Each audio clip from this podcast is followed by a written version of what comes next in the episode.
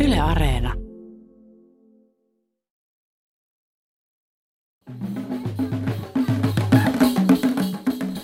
Markkinatalous on mekanismi, jossa me kaikki otamme osaa ja jonka keskeinen ominaisuus on itse asiassa joku se, kuvittelee, että oli, olisi olemassa sellaisia ratkaisuja, että leikkausten tuskaa voidaan lievittää budjettivajetta kasvattamalla, erehtyy ja erehtyy pahasti. Hyvää vappuaattoa, hyvät kuuntelijat. Taitaa olla tulossa ikimuistoinen vappu, kun juhlia ei voi. Tavallista useampi saattaa myös muistaa jälkikäteen sen, miten vappu sujui. Vappumarssitkin on nyt syytä järjestää yksityisesti. Mikä maksaa ohjelmassa teemana tänään liikkuminen ja raha monestakin näkökulmasta? Onko urheilemisesta ja liikkumisesta tehty liian kallista? Menevätkö valtion, kuntien ja veikkauksen liikuntaan suuntaamat rahat kohteisiin, jotka lisäävät liikkumista? Siinä muutama kysymys, joihin haemme tänään näkemystä. Sehän on todistettu moneen kertaan, että säännöllinen liikkuminen on kuin panisi jatkuvasti rahaa pankkiin. Liikkuminen on tehokas tapa säästää hoitokuluja tulevaisuudesta. Liikkumisen hinnasta on keskusteltu erityisesti nuorten joukkuelajien muun muassa jääkiekon kohdalla. Parhaimmillaan tai pahimmillaan puhe saattaa olla tuhansista, jopa kymmenistä tuhansista euroista per vuosi.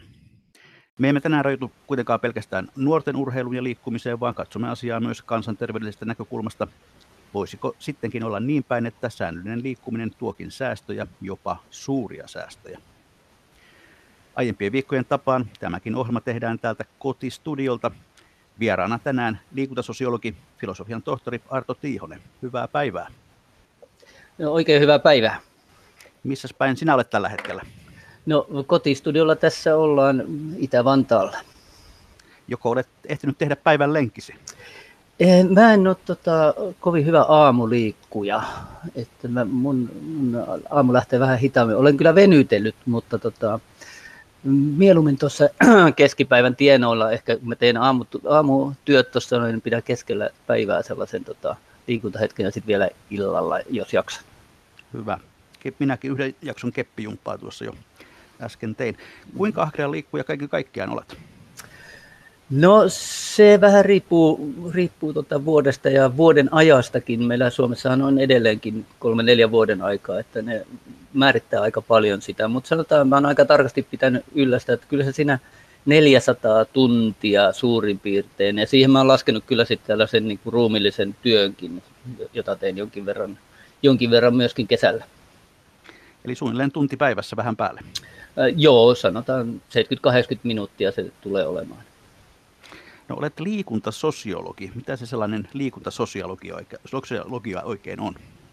No liikuntasosiologia on tietysti niin kuin sosiologia yleensäkin, se on sellainen yleistiede, yleiskäyttäytymisen yhteiskuntatiede, että, että tota, liikunta tässä nyt on se urheileminen ja, ja, ja vapaa-aika yleensä on ollut sen liikuntasosiologian niin kuin keskeistä, keskeistä tutkimusaihetta, mutta hyvin laajasti, laajasti tota, liikuntasosiologia liikunnan ja yhteiskunnan ihmisten kokemusten kulttuurin välisiä suhteita tutkii. Millaiset asiat sinua liikuntasosiologian sektorilla erityisesti kiinnostavat? No, mulla on myös hirveän laaja ollut tämä, tämä spektri tässä yli melkein 40 vuoden aikana, mutta erityisesti liikuntakokemukset, liikunta- ja urheilukokemukset, kokemuksellisuudet ja sitten myös sellaiset, kun tota, mä oon puhunut rooliodotuksista. Meillähän on hirveän paljon esimerkiksi tämä liikkuminen johtuu siitä, että meillä naisilla ja miehillä on erilaiset rooliodotukset ja, ja se määrittää meidän ajankäyttöä. Se on yksi. Mutta sitten myös nämä niin kuin yhteiskunnan eri sektoreiden vastuut liikunnan, liikunnan ja urheilun edistämisessä. Voisi sanoa, että nämä kolme juttua, vapaa, vapaaehtoisuus ja seuratoiminta myöskin. Aivan. No Suomessa urheilu ja liikuntaan käytetään vuodessa noin miljardi euroa. Valtionosuus tuosta on reilut 150 miljoonaa. Ne ovat rahoja, joita urheilu ja liikuntaan jaetaan veikkausvoittovaroista. Päävastuun urheilu ja liikunnan julkisesta rahoituksesta kantavat kunnat. Asukasta kohden julkista rahaa vuodessa urheiluun ja liikuntaan käytetään Suomessa noin 170 euroa. Se on selvästi vähemmän kuin esimerkiksi Ruotsissa tai Norjassa. Urheiluseuroja Suomessa on yli 10 000 ja niissä lienee noin miljoonan jäsentä, joten aika isoa joukkoa tämä koskee. Tässä lienee paikallaan ihan alussa tehdä pari tämmöistä käsitteen määritystä. Miten sinä erotat toisistaan liikunnan ja urheilun? Nehän eivät ole synonyymejä. Joo, meillähän Suomi on siinä, siinä jonkin verran erilainen maa muihin maihin verrattuna. Yleensä vertailutkin on pikkasen ongelmassa, koska meillä on käytetty ainakin 60-luvulta lähtien liikuntatieteellisen tiedekunnan ansiosta ehkä, ehkä tätä liikuntatermiä. Ja, ja monet on ajatellut sitä, että se liikunta kattaisi kaiken, mutta ihan selvästi urheilu on niin voimakas käsite, ja mikä on ihan hyväkin. Esimerkiksi mediassahan hirveän harvoin puhutaan liikunnassa, että siellä se urheilu on se, se keskeinen asia. Ja, mutta ei vielä, vielä sekään ei auta, että meillä olisi liikunta ja urheilu. Mä itse ajattelen, että koko, koko tämä juttu olisi liikuntakulttuuri ja sitten se jakautuisi liikuntaa ja urheilu. Ja sitten vielä liikunnan ja urheilun sisällä meillä on aika paljon erilaisia juttuja. Me puhutaan liikunnan hinnasta, niin siellä on arkiliikuntaa, siellä on kuntoliikuntaa, terveysliikuntaa, siellä on ää, tota, soveltavaa liikuntaa. Urheilun puolella on huippuurheilua, vielä tämä kilpaurheilu erottaisin siitä, nuorisourheilu, lasten ja nuorten urheileminen seurassa, niin nämä on vielä niin kuin pieni, pieni jako siihen, kun mä tein tässä käsitetutkimuksen. Suomessa käytetään vielä paljon enemmänkin käsitteitä. Niin liikunta voi olla niin kuin yleisnimitys, urheiluun liittyy sitten aina jollakin tavalla kilpaileminen. No joo, mä, ei pelkästään kilpaileminen, säännöllinen harjoittelu, seuratoiminta ja tällaiset, tällaiset asiat on niin kuin sitä urheilua. Urheilussa on tietysti niin kuin sitä kulttuuria, historiaa, siinä se kytkeytyy niin kuin monenlaisia asioita. Liikunta taas ehkä vähän liikaakin kytkeytyy meillä nykyään terveyteen. Ja, että mä itse olen ajatellut, että meillä liikun, liikunta pitäisi tuolla enemmän merkityksiä, sitä kokemuksellisuutta ja, ja sitä kautta löytää mieli ja merkitys sille tekemiselle. Että terveys on, on monille, varsinkin lapsille, nuorille ja sellaisille, joille terveys ei ole ongelma, niin aika huono motivoija. Aivan. Liikkumisen ja urheilun kalleus nousee aika ajoin esiin. Tutkittu on erityisesti lasten urheiluharrastusten hintoja. Tunnettu on muun muassa Kari Puronahon tutkimus muutaman vuoden takaa, joka kertoo, että lapsen urheiluharrastus voi maksaa jopa pikkuauton verran vuodessa. Ratsastus ehkä noin 10 000 euroa, taitoluistelu 5 000, jääkiekko 3000, uinti samoin, jalkapallo pari tonnia. Arto Tihonen, olemmeko me tehneet liikunnan harrastamisesta liian kallista? No tässä, tässä voisi nyt käyttää sitä käsitettä, että urheiluharrastaminen on, on monissa lajeissa hyvin kallista tai, tai ainakin liian kallista. Toki tota, nämä esimerkit on, on sellaisia, että kaikissa varmastikin niin pystytään myös halvemmallakin harrastamaan. Mutta tota, liikunta, jos mä itse haluaisin, halusin sanoa sitä nyt, jos me lähdetään tästä lasten ja nuorten ongelmasta, mikä tietysti on iso asia, mutta meillä on kuitenkin sitten noin neljä miljoonaa sellaista, jotka ei harrasta urheiluseurassa eikä kilpaile säännöllisesti, niin, niin siellä kyllä niin tämä mielikuva pitäisi muuttaa, että, että kyllähän liikkuminen Suomessa on edelleenkin erittäin, erittäinkin edullinen harrastus. Niin jos vielä tuosta urheilupuolesta kilpaurheilupuolesta puhutaan, niin, niin on esitetty myös näin, että nämä hinnat ovat karenneet käsistä oikeastaan myös sen vuoksi, että lasten vanhemmat nimenomaan vaativat niin sanotusti parempaa palvelua, eli ammattimaisempaa valmennusta ja parempia olosuhteita. Onko tämä ongelma näiltä osin vähän niin kuin itse aiheutettu? Joo, tuo on ihan, ihan totta, että, että halutaan päästä ulkomaille ja, ja tota, turnauksiin ja, ja kaikkea täl, tällaista. Ja, ja, vaan, ja tämä urheiluseuratoiminta on sillä tavalla jännää, että oikeastaan sillä urheiluseurassa on monta urheiluseuraa, eli joukkueet. Itse on aika autonomisia yksikköjä, mikä on sinänsä aika hyvä, hyvä ja edullinen ratkaisu kyllä. Siellähän tehdään valtavasti vapaaehtoistyötä niin kuin, tota, urheiluseurassa, että urheiluseura on mahtava keksintö, että jos ei sitä olisi keksitty, niin se pitäisi keksiä. Mutta niin kuin sanottu, siellä, sielläkin on paljon sellaisia kohtia, jotka tota, voidaan tehdä paljon halvemmin. No sinä olet ottanut eräiseksi pieneksi elämän tehtäväksi propagoida edullisemman urheilun, edullisemman liikkumisen puolesta. Miksi? No liikunta on hirveän tärkeää ja merkityksellistä, se vaan, se vaan pitäisi löytää ja, ja tämä hinta on yksi sellainen tekosyy, jolla aika helposti sanotaan, että eihän, enhän minä kun ne kaikki. Se maksaa, se harrastus maksaa, se tota, palvelu maksaa, välineet maksaa ja, ja niin edelleen. Ja, ja tämä ei oikeasti ole, ole totta. On hyvin harvoja ihmisiä, joilla ei olisi varaa liikkua esimerkiksi sitä 500 tuntia, joka minä liikun hyvin edullisesti, niin tästä suurin piirtein kotiovelta lähti, lähtemällä. Niin, sinä itse asiassa erittelit omaa liikkumisbudjettiasi joitakin aikoja sitten. Millaisia havaintoja se antoi? No sehän antoi tietysti niin kuin itsellenikin yllättäen, että, että onko tämä todellakin näin, näin edullista. Jos mä ajattelen tämän esimerkin, että, että todella paljon voi liikkua, niin tota, ihan, ihan lähtee luontoon omalta oveltaan.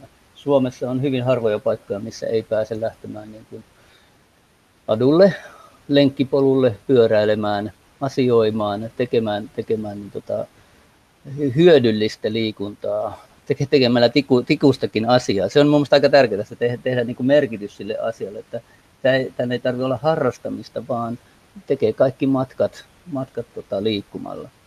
Sitten toinen asia oli, oli se, että, että ne esimerkiksi kuntosali tai, tai tota, hiihtäminen tai, tai sulkapallo, mitä mä itse harrastan kerran viikossa, niin tota, ei, ei ne nyt kauhean kalliita tuu sitten vuoden päälle. Mä mietin myös sitä elinkaarta, siis sitten katsoin vielä hirmutarkasti välineiden elinkaaret ja, ja, ja vaikka siellä on niin kalliita yksittäisostoksia, niin suurin osa nykyistä vaatteista ja, ja varsinkin välineistä kestää helposti 10 vuotta. Päädyit tällaisen summaan kuin 881 euroa vuodessa. Joo, ja siinäkin oli muistaakseni niin kuin oli tota pari 300 euroa jalkapalloa, jota mä en ole lähellekään joka vuosi harrastanut. Et tota, jos, jos olisi sellaista 600 euroa vuodessa ja sillä saa suurin piirtein yhtä monta tuntia, niin ei, ei se nyt ihan hirveän kallista ole. Eli tavallaan ei voi sanoa näin, että, että liikkuminen olisi tässä suhteessa rahasta kiinni. No näin, näin mä itse sanoisin kyllä, ja, ja, ja vielä täytyy ottaa huomioon, että mulla ei ole ollut niin kuin huonot välineet, eikä niin kuin halvimmat välineet, mutta, mutta tota, kun laskee, että miten hyvin ne kestää aikaa, ja, ja tota, aina täytyy miettiä se, se tavallaan hintalaatusuhde sen mukaan, että miten paljon niitä käyttää. Eli tähänkin pätee se, että köyhän ei kannata ostaa halpaa. No joo, sitten toinen asiahan on, että ei, ei kannata kuitenkaan ostaa täydellä hintaa, että kyllähän urheilun varusteissa on ihan hirveästi myöskin niin kannattaa katsoa, että, että tota, vaatteita esimerkiksi niin, niin alennusmyynneistä saa kyllä ihan hirvittävän paljon halvemmalla niin kuin hyvää, hyvää laatua. No, oletko sitä mieltä, Arto että liikkumattomat ihmiset ovat tehneet liikunnan hinnasta jonkinlaisen tekosyyn kuitenkin tälle omalle liikkumattomuudelle? No mä en halua syyllistää, mutta kyllä hirveän helposti tulee sellaisia, puheita, että, että kun verrataan, että sillä naapurilla nyt on tollasta ja sitten tonne pitäisi mennä, niin aina löydetään se va- kallein vaihtoehto, johon sitten niin verrataan sitä tilannetta, että siitä tulee se este. Eikä tämä nyt koske pelkästään liikuntaa, tämä menee aika yleisinhimillistä ja, mutta sen takia olisikin hirveän tärkeää, että meillä olisi tällaisia vertaisihmisiä, jotka sitten sanoo ja suosittelevat, että eihän tämä nyt sitten niin kallista ole, kun mä olen tehnyt tällaiset ja tällaiset ratkaisut. No kirjoitit joskus, että ehkä opimme arvostamaan liikuntaa vasta kun sille pannaan käypä hinta. Mitä tällä tarkoitat?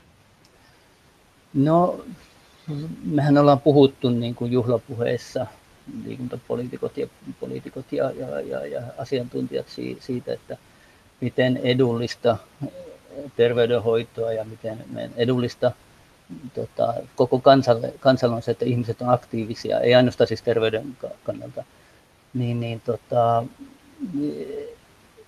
ei, ei me ole kuitenkaan laskettu sitä yksikköhintaa niin kuin sille yksilölle. Me ollaan saatu niin kuin miljardeja, mutta se ei kohdistu niin kuin kenellekään. Ja mun mielestä olisi hyvä, että me itse sitten kuluttajina, tässä ohjelmassa on hirveän kivasti aina katsotaan sitä kuluttajan näkökulmaa, että kuluttaja miettii, mihin se laittaa rahansa ja mitä hyötyjä se saa siitä. Että se ei ole niin kuin pelkästään tietenkään yhteiskunnan kysymys, vaan, vaan meidän jokaisen ihmisen oman mielen, elämän mielen ja merkityksen kysymys. No, usein jo lähiympäristö tarjoaa lähes ilmaisen liikuntaharrastuksen mahdollisuuden, kunhan sen vain osaa nähdä ja olet itse tutkaidut omaa lähiseutuasi Vantaan rajakylää. Mitä kaikkea se liikkujalle tarjoaa? No, täytyy sanoa, että äh, sinne kirjoitukseksi on, että tämä on liikkujen paratiisi, mutta eihän tämä ole mikään poikkeus tällä, tällä hetkellä, sillä, sillä kaupungithan on viime vuosina, sanotaan viimeisen 10-15 vuoden aikana tehneet esimerkiksi lähiliikuntapaikkoja, aivan loistavia jokaisen lähiliikuntapaikkoja niin kuin hyvin lähelle ihmisiä. No toinen on, että, että meidän niin kuin luontoreitit, liikunta- ja polut, jopa, jopa hiihtoladut, niihin, niihin kiinnittää ihan erittäin paljon huomiota. Todella helppo löytää pääkaupunkiseudultakin, jos on lunta, niin tota, hyvät ladut. Ja nyt kun korona-aikana näkee tuonne metsään menee, niin siellä on nyt ihmiset löytäneet vihdoinkin ne polut ja ladut, ja, tai ei latuja, mutta latupohjat, joilla nyt liikkua. Että nämä mahdollisuudet on todella hyvät, mutta ihmiset ei, ei välttämättä ollenkaan tiedä niistä. Ja kun ne ovat maksuttomia, niin ne tuntuvat jotenkin sellaiselta, jos niistä pitäisi maksaa, niin, niin tekisikö se kenties sen, että niistä oltaisiin tietoisempia? No e, en mä nyt sanoisi, että luontopoluille kannattaisi hinta, hintaa tehdä, mutta se ajatus voisi olla ihan hyvä, että ihmiset miettisivät sitä myös rahallisesti, että ei ajattele, että kaikki tämä on niin kuin meille niin kuin hyvinvointiyhteiskunnan kautta ilmaiseksi tuotettavaa tuosta noin vaan, koska kyllähän me ne maksetaan veroissamme. Näin on. Aika usein sanotaan, että istuminen tappaa ja liikkumattomuus on kansan sairaus, mutta useat indikaattorit kuitenkin osoittavat, että ihmisten liikkuminen vähenee vuosi vuodelta ja taloudellisesti se tietänee lisää kansantauteja ja sairastamista, joka taas puolestaan maksaa. Miksi me liikumme yhä vähemmän? No ehkä, ehkä meillä on ollut sellainen ajatus, että liikkuminen on luontaista. Ja, ja me ei ole ajateltu sitä, että se on kyllä hirveän kulttuurista. Ja, ja, ja siinä ne liikkumisen kokemukset ja merkitykset on ihan keskeisiä. Ja, ja tämä kilpailu niin sanotusta vapaasta ajasta on valtavan kovaa ja niistä merkityksistä, minkä takia me tehdään asioita. Ja, ja kyllä liikunta, liikunta-ihmiset on ollut tässä vähän niin kuin laiskoja ajattelemaan, että meidän pitäisi tuotteistaa tavallaan ja, ja luoda niitä merkityksiä niin kuin paljon paremmin sille liikkumiselle kuin mitä me ollaan tehty. Urheiluhan on onnistunut tosi hyvin, mutta, mutta tämä, tämä arkiliikkuminen varsinkin, niin se on ollut, se on ollut huonosti niin kuin merkityksellistettyä. No, mitä ajattelet siitä, että tutkitusti liikkumisen määrään vaikuttaa myös sosioekonominen asema, eli hieman kärjistäen, mitä varattomampi sitä vähemmän liikkuu? Siinä varmaan, varmaan kaksi asiaa on se, että et, et, et, tota, eihän sitä, sitä ei oikeastaan tiedetä, että miksi koulutuksen pituus johtaa siihen, ei ainoastaan liikkumiseen, vaan muihinkin niin kuin, tota, terveyden kannalta tota, myönteisiin, myönteisiin tota, elintaparatkaisuihin.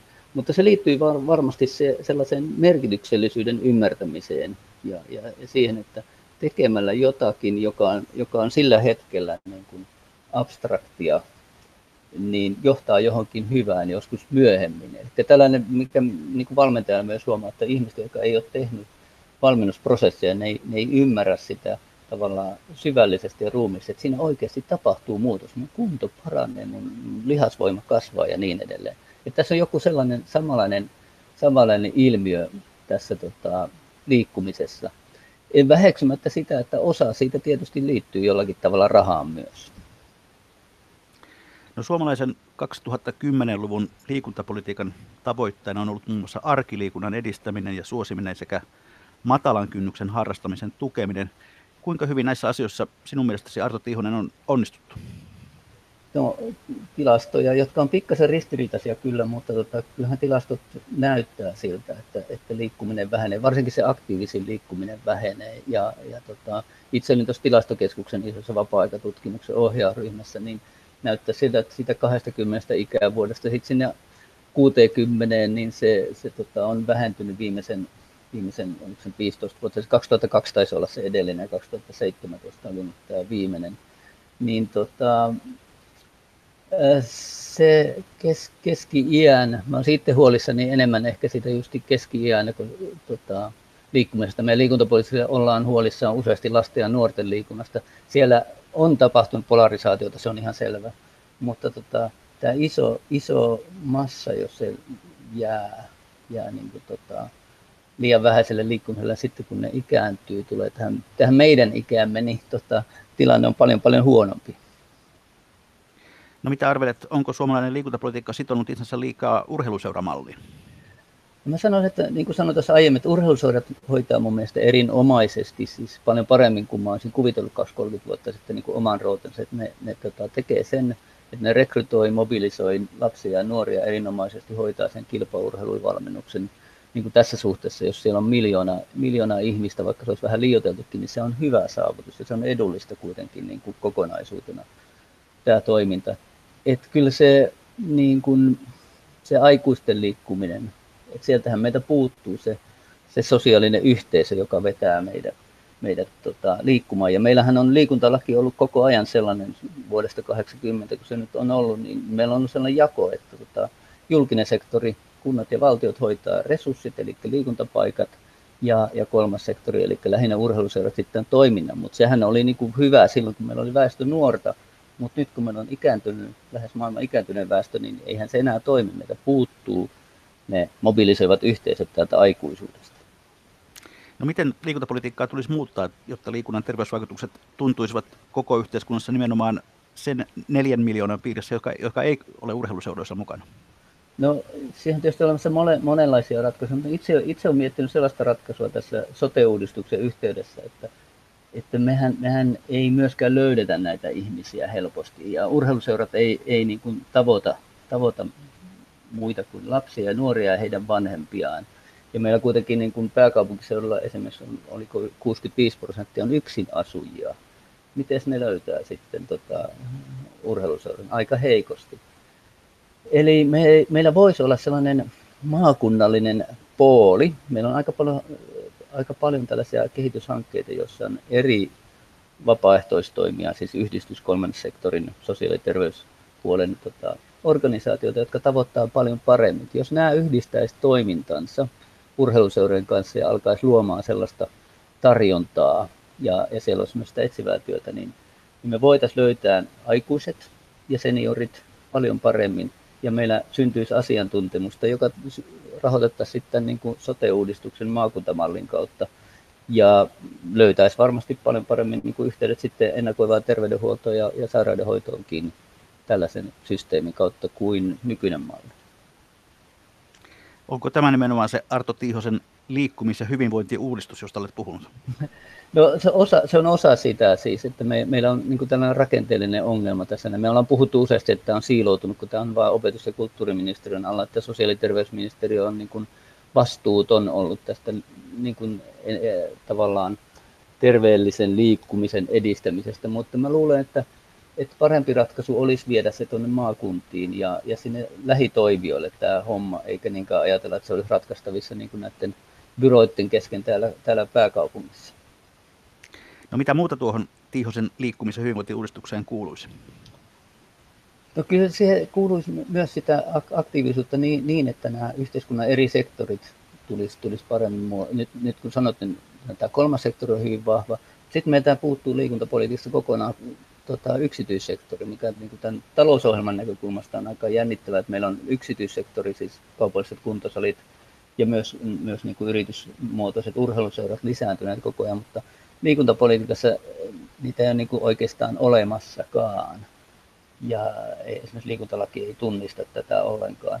Ja, ja tähän pitäisi integroida niin kuin hyvin, hyvin pohjoismaisen hyvinvointivaltion periaatteisiin kuuluu, että, että kaikki sektorit toimii hyvässä yhteistyössä keskenään ja, ja edistää sitä asiaa.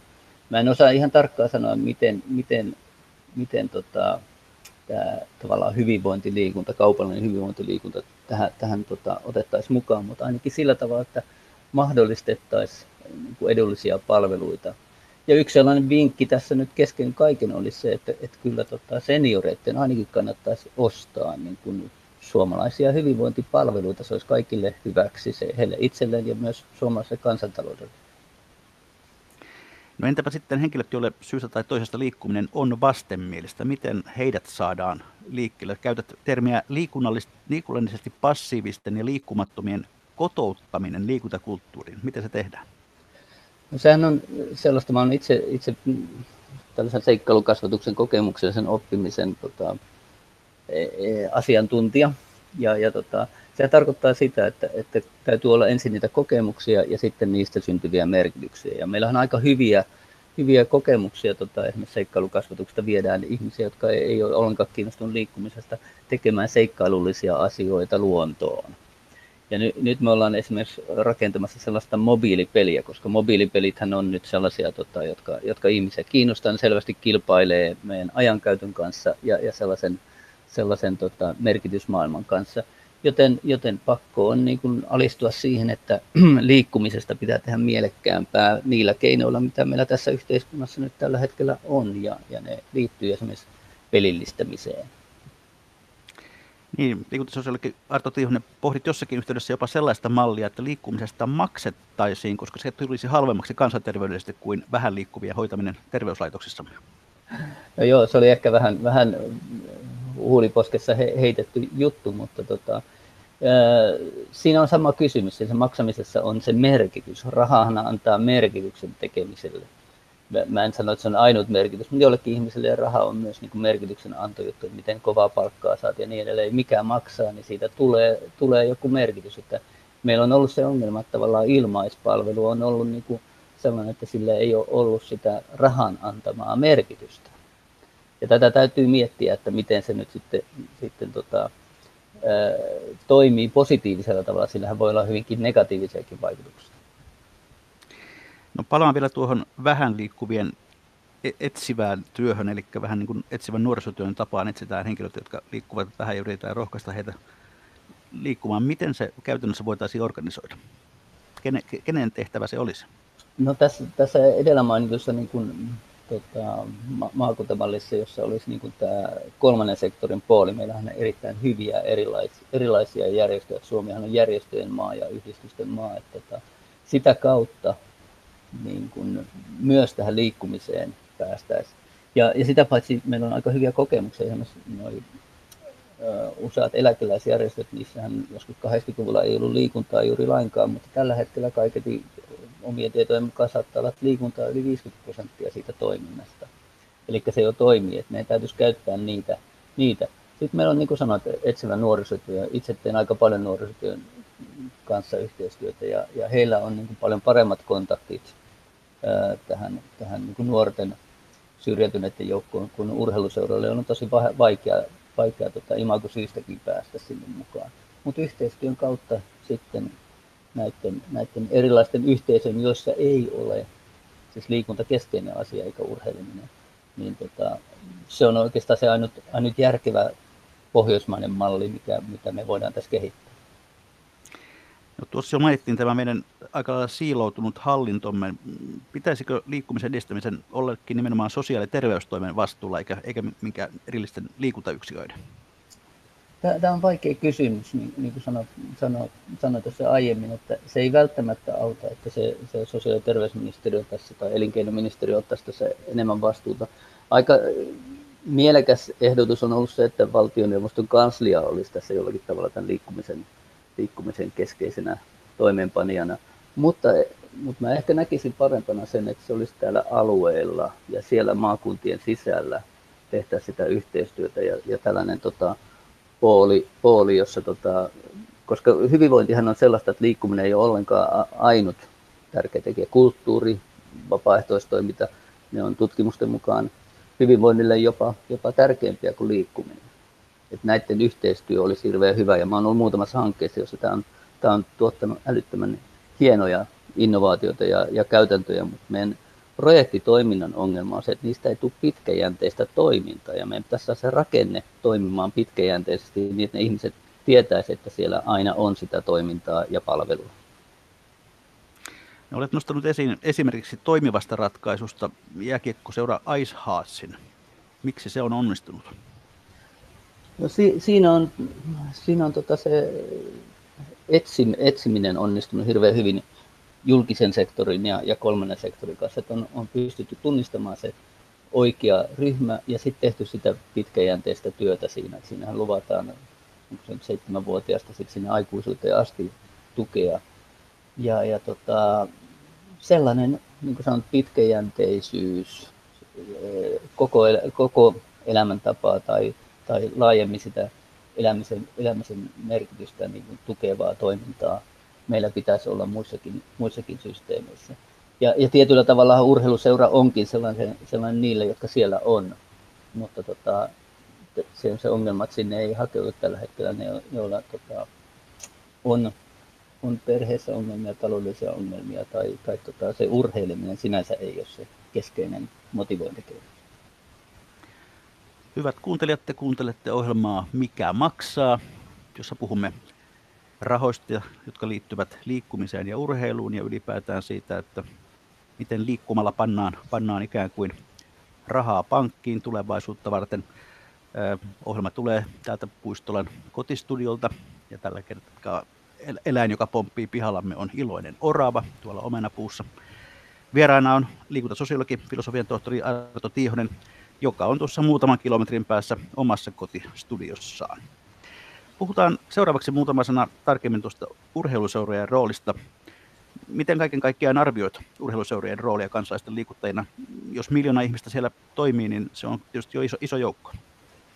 Joo, ja tuossa aiemmin sanoin, että, että urheiluseura on hie, hieno, hieno tota, keksintö edelleenkin sen takia, että se, sehän mobilisoi valtavasti vapaaehtoisia. Ja jos ajatellaan vaikka, vaikka kotouttamista tässä Itä, Itä-Vantaalla, Itä-Helsingissä, kun käy, käy kentällä ja siellä sitten aloitetaan jalkapallotoiminta, niin kyllähän se on niin kuin helposti 15-20 eri kansallisuudesta niin kuin lähtöisiä olevia lapsia ja nuoria tulee ja, ja, ja se integroituminen siihen, että hetken päästä, kun ne siellä laittaa kaksi maalia ja sitten alkaa pelaamaan siinä lapset, niin, niin aikuiset alkaa keskustelemaan, vaikka ei olisi koskaan ennen tavannutkaan toisia. Että, että tässä on niin kuin mahtavasti tällaisia loistavia, loistavia tota, piirteitä urheiluseuratoimassa, puhumattakaan siitä, että tosiaan niin kuin se pystyy monet lajit niin kuin äärimmäisen paljon mobilisoimaan edelleenkin liikkujia, vaikka sitä kilpailua muiden harrastusten kanssa on yhä, yhä enemmän.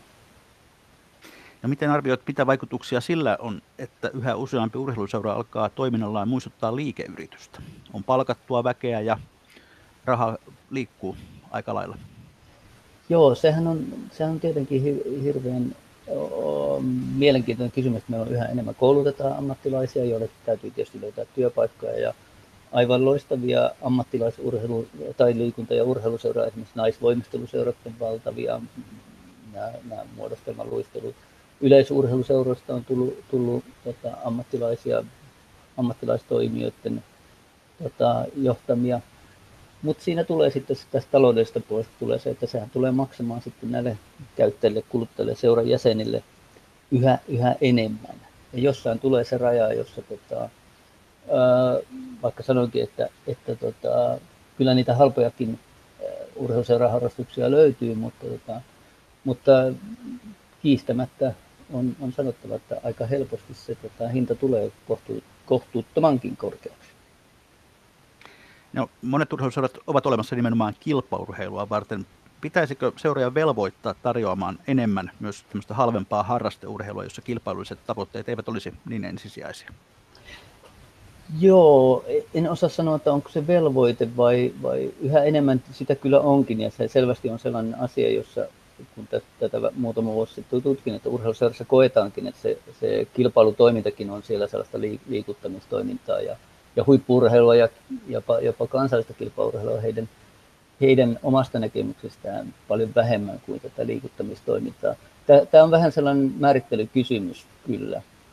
Ja, ja tota, on vaikea sanoa, että miten, miten paljon joku jalkapalloseura tai jääkiekkoseura pystyy niin kuin liikuntaa edistämään. Että kyllähän sitten liikuntaseura, mikä olisi, mikä olisi mahtava keksintö sekin, mutta aika kiinnostavaa, että tota, me ei ole saatu kunnollisia liikuntaseuroja aikaiseksi Suomessa, vaikka siitä on puhuttu varmaan 40 vuotta. Luet selvästikin käsikirjoitusta, jossa seuraava kysymys kuuluu, että olet ehdottanut erityisten liikuntaseurojen tai liikuntaosuuskuntien perustamista. Miten ne eroisivat nykyisistä urheiluseuroista? Se, se, se perustui siihen pooliin näiden eri vapaaehtoistoimijoiden, ei ainoastaan urheiluseurojen, vaan, vaan myöskin nuoriso, nuorisojärjestöjen ja sosiaali- ja terveysjärjestöjen, muiden vapaaehtoiskulttuuriyhdistysten tota, osaamiseen niin, että, että ne olisivat tavallaan sellaisia vanha-aikaisia monia, moniala toimijoita nämä seurat tai perustaisi sellaisia, että, että asiakas tavallaan voisi vois, saada, saada sieltä tota, tanssia, jonkinnäköistä yhdistystoimintaa, nuorisotoimintaa ja, ja liikuntaa yhdessä. Niin kuin sanottu, niin mä en, eikä, eikä mikään tutkimus osoita sitä, että liikunta olisi ainut autuaksi tekevä asia, vaan meidän pitäisi päästä siihen, että, että tavallaan meillä olisi mahdollisuuksia harrastaa näissä näissä tota, seurayhtymissä, sanotaan että vaikka seurayhtymissä pooli, pooli olisi sellainen, että asiakas voisi sieltä mennä yhtenä päivänä tonne ja toisena tänne ja, ja siinä olisi joku yhteinen maksu ja, ja, ja sitä kautta niin kuin tällainen paikallinen yhdessä tekemisen fiilis saataisiin aikaiseksi. No toisaalta mikä nytkään estää perustamasta tällaisia, tällaisia pooleja tai, tai liikuntaosuuskuntia? Keneltä pitäisi tulla aloite? Ei oikeastaan tietysti mikään estä, mutta, mutta meillähän on mennyt yhteiskunnassa tässä eriytymiseen hirveän paljon, että urheiluseurat tekee oman juttunsa ja, ja kulttuurijärjestöt omansa ja nuoriso omansa. Ja, ja tota, tämä kehitys on mun mielestä ongelmasta, koska siis useasti siellä urheiluseurassa on ihan hyvää toimintaa, mutta se imago on siellä huono. Et, et kun mä olen jossakin nuoriso, nuoriso tota, työn hankkeessa ollut ja ne yrittänyt liikuntaa siellä, niin joku ohjaaja sanoi, että ensimmäinen virhe oli se, että menin verkkarit päällä. Ja sen jälkeen oli tosi vaikea niin kuin saada näitä, näitä nuoria kiinnostumaan mistään. Eli samaistuminen siihen urheilutoimintaan oli hirveän huonoa. Mutta sitten kun he pääsivät siihen, sitten ne liikkuu ihan, ihan kivasti ja urheilikin, mutta se mielikuva siitä oli väärä. Ja tässä, tässä me kamppaillaan tässä niin kuin jälkimodernissa ajassa niin hirveän paljon mielikuvia vastaan, tai meidän pitäisi osata käyttää ne, ne järkevästi. Ja tämä, tämä mun esimerkki oli, että me pitäisi saada se negatiivinen mielikuva pois, mutta sitten sitä liikkumista kuitenkin siihen arkeen. Puhutaan sitten hieman liikunnan julkisesta rahoituksesta, kuten tuossa ohjelman alussa kerroin. Suomessa urheilua ja liikuntaa käytetään vuodessa vajaa miljardi euroa kaiken kaikkiaan, ja valtionosuus siitä on se 150 miljoonaa veikkausvoittovaroja. Päävastuun kantavat, kantavat kunnat, ja Suomessa käytetään siis noin 170 per capita urheilu, urheiluun ja liikuntaan vuodessa. Onko tämä meidän liikkumiseen suunnattu julkinen rahoitus mielestäsi riittävällä tasolla, Arto Tihonen? No jos lähdetään siitä, että, meidän ongelma, yksi ongelma on se, että eduskunta ei niin kuin aidosti päätä tästä asiasta. Siis meidän, meidän käsitykset siitä, että miten tärkeää liikunta on mun mielestä on selkeästi se, että kaikki on sitä, että liikkumista pitäisi lisää, lisää tota, saada. Kaikki on sitä mieltä, mutta kun me ollaan delegoitu tämä homma niin, että, että veikkausvoittovaroilla vaan, vaan niin kuin tulee tämä valtion osuus tässä jutussa, niin se ei, se ei tule koskaan sellaiselle poliittiselle agendalle, että me aidosti keskusteltaisiin sitä, että mitähän tämä nyt oikein tarkoittaisi tässä meidän niin kuin kokonaisuudessa, vaan se on siellä, katsotaan mitä sieltä tulee ja pistetään sen prosenttiosuuden mukaan, mukaan sitten menemään. Eli tota, minä laittaisin enemmän, mutta, mutta tota, hyvin tarkasti miettisin sitä, että millä tavalla se kohdennetaan. Siitähän me on tässä puhuttu, että miten se järkevästi kannattaisi kohdistaa oikeisiin paikkoihin. Niin olisiko kohdennuksia syytä muuttaa nykyisestä? No sanotaan, sanotaan niin, että se rahoitus, joka nyt menee lähinnä järjestäytyneelle urheilulle, niin sekin on aika pientä. Sitäkin voitaisiin korottaa, että sieltä mä en ottaisi yhtään pois meidän niin kuin iso ongelma pohjoismaisessa mittakaavassa on toki on niin kuin huippuurheilussa varsinkin on se, että meillä ei ole yksityistä rahaa. Ja, ja, ja sitä, sitähän meidän pitäisi täällä, täällä tehdä, että meillä, meillä on ollut tämä rahanhankinta aika passiivista tuolla urheilujärjestöissä, jos nyt lievästi saa sanoa, jos sitä vertaa tosiaan niin kuin naapurimaihin. Mutta tota, kyllä sitten se, se puoli, se liikkumisen puoli, se on meillä niin kuin huonosti organisoitu ja eikä oikein tiedetä, että mihin, mihin sitä rahaa pitäisi laittaa ja miten se toiminta pitäisi niin kuin organisoida. Niin itse asiassa 2010-luvulla tästä julkisista liikuntaresursseista yhä suurempi osuus on mennyt huippuurheilun tukemiseen. Mitä mm. tästä kehityksestä ajattelet? No se on varmasti nyt ollut sitä, sitä niin kuin urheilupolitiikan tämän aikakauden ihmisten, jotka siellä on ollut päättämässä, niin kuin halu, halu saada aikaan sitä kansainvälistä menestystä. Ja, ja kun nämä rahat ei todellakaan ollut kauhean isot ja ne, ne pienet yritykset, joilla yritettiin saada lisää, lisää sitä yksityistä tukea yrityksiltä epäonnistui, niin sitten ne paineet tällaisessa, tällaisessa olympiakomitean kaltaisessa järjestössä, joka nyt meidän hoitaa tätä koko hommaa, niin tota, on tietenkin siellä huippuurheilun puolella, koska ne lajiliitot ja, ja, ja tota, urheilu, urheilun vastuu heillä on niin kuin suurin tietysti. Niin miten arviot, ovatko meidän urheilu- ja liikunta-alan tällaiset hallinnolliset rakenteet, niin ovatko ne tehokkaita ja, ja riittävän toimintaorientoituneita? Vai maksammeko me kenties huonosta hallinnosta? No varmaan niin kuin sanoin tuossa, että se rakenne on sellainen, että se liikkumisen, se tavallisten ihmisten liikkumisen tota, organisointi on, on niin kuin tähän urheiluseuratoimintaan ja, ja kilpa- ja huippuurheiluun ihan alikehittynyt tai, tai kehittymättömiä. Että me ollaan tietämättömiä siitä, että miten meidän kannattaisi tämä organisoida. Urheiluseuran kanssa kautta voidaan saada jonkin verran kasvua, mutta kyllähän se on pitkään tiedetty, että ei me sillä niin varsinkaan aikuisten liikuntaa niin tulla lisäämään. Meillä on hyvä, hyvä, erittäin hyvä on siis tämä resurssit nyt täällä, niin kuin nämä, nämä materiaaliset resurssit kuntien puolella suurimmassa osassa kuntia. Et nyt meillä on se niin kuin yhteisöllisen toiminnan organisoinnin ongelma ja, ja, ja se mun ehdotushan oli, että me tehtäisiin näistä kolmannen sektorin järjestöistä tällaisia puoleja, jotka ottaisivat sen hyvinvointitehtävän ja, ja sitä sitten voitaisiin rahoittaa sekä sosiaali- ja terveysministeriöstä, mutta myös muista ministeriöistä ja, ja tota, tietysti myös oma rahoituksella niin, että ne olisivat terveitä taloudellisesti nämä, nämä toimijat. pari sanaa veikkauksesta, johon tuossa äsken jo viittasitkin. Mm, Arto Tihonen kritisoinut veikkauspohjaista liikunnan rahoitusta epädemokraattisuudesta ja suljetusta luonteesta. Tarkoitatko juuri tuota, että kun eduskunta ei pysty niitä rahoja jakamaan, vaan ne ovat vähän niin kuin tämmöinen yksi klöntti, joka tulee yhdestä suunnasta ja menee sitten minne menee? Joo, tämähän on sillä, sillä tavalla mun mielestä erikoinen, niin se ei koske pelkästään liikuntaa, vaan myös nuorisoa ja kulttuuria, kulttuuria vähän tiedettäkin, että, että meillä on niin kuin, ä, tulorahoitus, joka sitten jaetaan, joka siis tämä veikkaus, se on aika harvinainen ja itse asiassa todella poikkeuksellista, että, me, että, niin kuin, että tota, eduskunta päättää niin, että, että joku toimija tuottaa tätä rahaa ja sitten se vaan käytetään koska oikeassa demokraattisessa tilanteessa me käydään julkista keskustelua siitä, että esimerkiksi miten tärkeää tämä liikunta nyt on suomalaisille ja sitten tehdään se päätös, maksaa sitten kolme miljardia tai neljä miljardia tai, tai se 155 miljoonaa.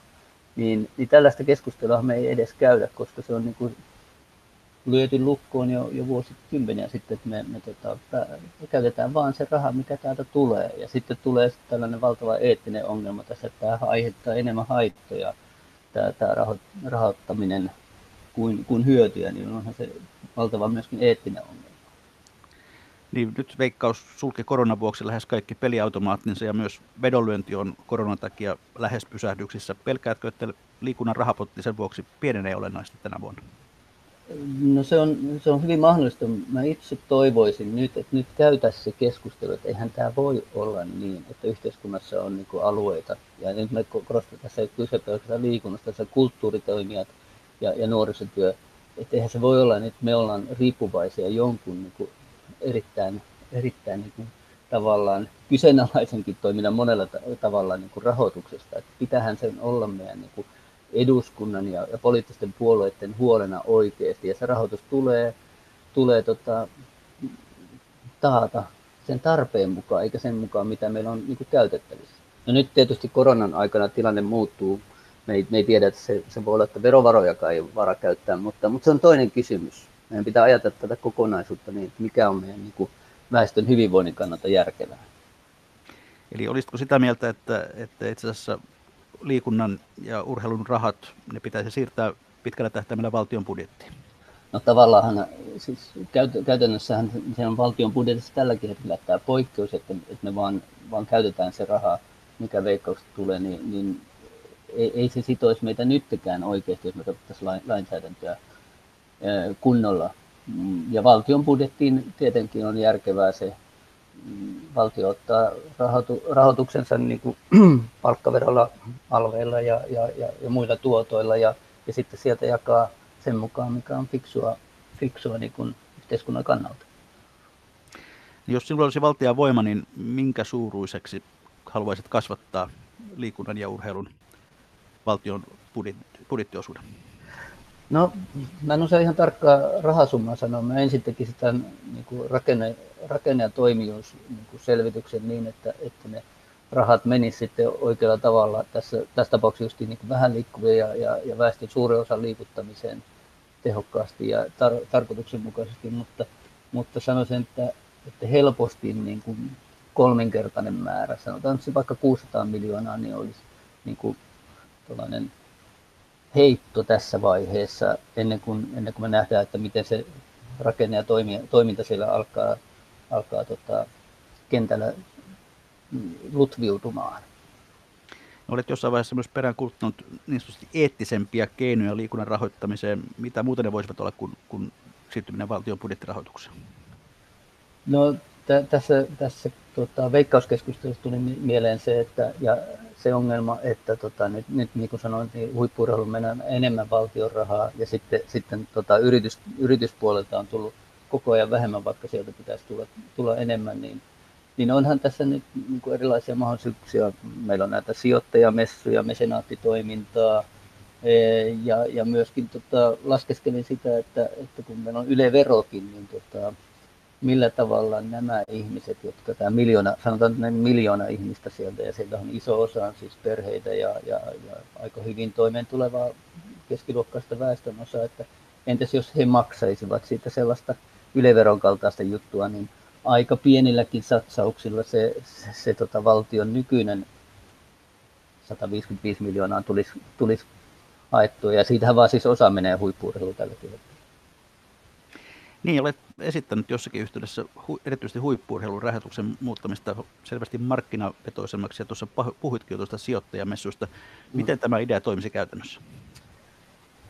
No siinähän on mahdollisuutta, niin kuin sanoin, sijoittajamessuista en, en ehkä ihan osaa sanoa siitä, mutta jos ajattelisi tätä, tätä että, että sieltä tulisi tota, tällainen, tällainen tota, kansankapitalismi, että, että ne, jotka on kiinnostuneita urheilusta, jota on tosi paljon Suomessa – niin laittaisi, laittaisi muutamia kymppejä siihen tota, toimintaan ja sitten saisi siitä ää, vastineena. Nythän meillä on pienimuotoisesti, on sellaiset huippuurheilijat, tota, ne heitä saa tukea ja, ja, tota, ja, ja tällaisia tota, pieniä, pieniä ryhmiä. Tästä, tästä on jo, jo organisoitukin vähän sitä, sitä toimintaa, mutta vähän isommassa kuvassakin niin, että mä mielelläni itse maksaisin jostakin, sanotaan vaikka näiden meidän pika-aitureiden niin kuin poolista. Et laittaisin siihen rahaa ja katsoisin, miten ne toimii ja, ja sitten taas ottaisin jonkun toisen ja, ja, ja samalla tavalla. Mutta nyt sellaisia mahdollisuuksia on aika vähän. Eli Korten Nesiri ja Hurskas saisivat pientä kannusta rahaa tohtori, tohtori Tiihoselta. Niin, ja varmasti monet muutkin olisivat siinä mukana. Saisi, he saisivat myös sitten siltä, heiltä myös odotettaisiin jonkinnäköistä vastinetta sille, sille rahalle, että olisi olisi tota, viestintää ja tapahtumia ja niin edelleen. Ja, ja tämä olisi mun mielestä mielekästä myös, ja tämä koskee nyt siis vain huippuurheilijoita, että tämä olisi mielekästä heille myös tulevaa elämää varten. Oppisivat talouden perusasioita ja yhte- yritystoiminnan ja yhteiskunnassa pärjäämisen tota, alkeita, eikä niin, että odotetaan, että valtio maksaa kulut, teimme niitä miten tahansa. Liikuntasosiologi Arto Tiihonen, me elämme siis tällä hetkellä hyvin poikkeuksesta aikaa tämän koronan kanssa. Miten itse arvioit, miten se vaikuttaa meidän liikkumiseemme? No, mä olen yrittänyt välttää vielä niin kuin hirveän tota, suuria johtopäätöksiä näin lyhyestä ajasta, mutta, mutta mulla on sellainen tunne, että tota, ja nyt oli ollut jo jotain tutkimuksiakin näköjään Polarin kautta, oli tullut aktiivisuusmittareista, että ihmiset tosiaan liikkuu nyt enemmän ja, ja näkehän sen tuolla metsissä ja polulla, että perheiden liikkuminen on lisääntynyt, mikä tietysti on niin tällainen välttämättömyystoimenpide, mutta toivoisin, että se jatkuu sen jälkeen vieläkin aktiivisempana. Toinen, toinen, asia, toinen asia on ehkä tota se, että, että tota, aletaan miettiä niitä arjen ratkaisuja enemmän kuin ei, ei, ole, ei ole vaihtoehtoja. Kotona jumppaamista, puutarhatöitä ja, ja kaikkea tällaista. Niin, kun tämä korona sitten joskin vaiheessa on ohitse, niin, niin mikä on se sinun reseptisi, millä tämä tällainen ikään kuin hyvä kehitys kotiliikunnan ja, ja tämmöisen liikunnan suhteen saataisiin jatkumaan ja pysymään? No yksi tuon luonto, ja perheliikunnan lisäksi, niin toinen on ollut tämä, tämä digitalisoituminen, että, että nyt se on niin huikeata, että näissä palavereissa, ja, mutta myös jumppia tulee kotiin, ja mäkin olen innostunut itse jumppaamaan ja joogaamaan ja tekemään vaikka mitä tässä olohuoneessa, mitä mä en, en sanonut suurin surminkaan, mutta tota, olen ollut huono menemään ryhmäliikuntaan ja, ja se, tämä koskee niin kuin laajasti ottaen miehiä ja mä kannustaisin miehiä kyllä nyt kokeilemaan siellä olohuoneessa tota, niitä, niitä jumppuja. Se on kuitenkin ihan erilaista kuin yrittää itse tehdä niitä liikkeitä.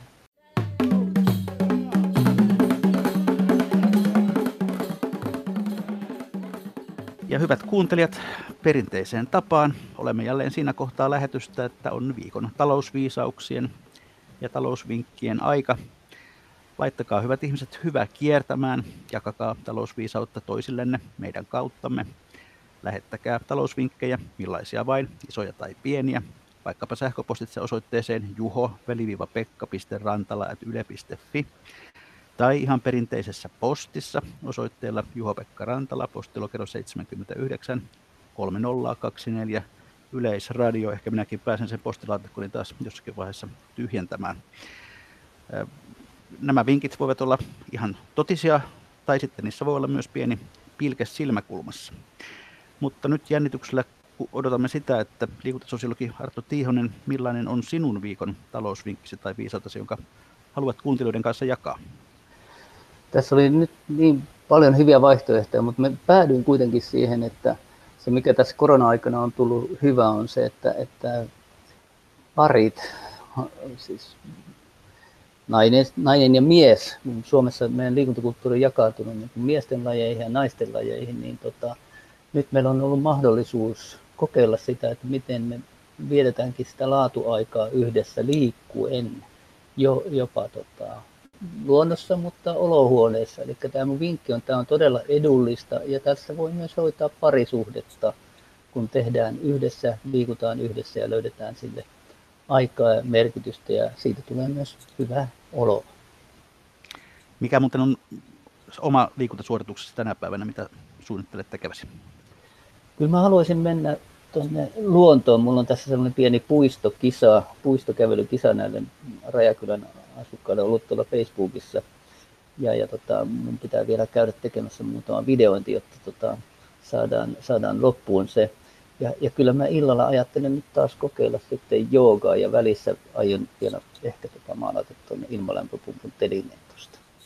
No siinä sitä onkin jo arkiliikuntaa ja vaikka mitä. Tämänkertaisen yleisövinkin on lähettänyt vakiokuuntelijamme Rouva Tammisalosta ja hän kirjoittaa näin. Shoppaile omassa vaatekaapissasi. Sieltä saattaa löytyä meille useimmille yllätyksiä, vaatteita, joiden olemassaolon olet kenties jo unohtanut. Tee sama myös muissa komeroissa ja huomaat, että sinullahan onkin jo kaikki mitä tarvitset. Voit vaihtaa shoppailun lenkkeilyyn ja kukkaro kiittää. Eli hyvät ihmiset, Niilo Tarvejärven sanoin ylös, ulos ja lenkille, mutta tänä aikana turvavälit pitäen. Kiitoksia Arto Tiihonen, kiitoksia hyvät kuuntelijat. Tämäkin ohjelma löytyy hetken kuluttua Yle Areenasta, kuten kaikki vähän päälle 300 aiempaakin jaksoa Mikä maksaa ohjelmaa. Mikä maksaa, sitä me ihmettelemme jälleen viikon kuluttua.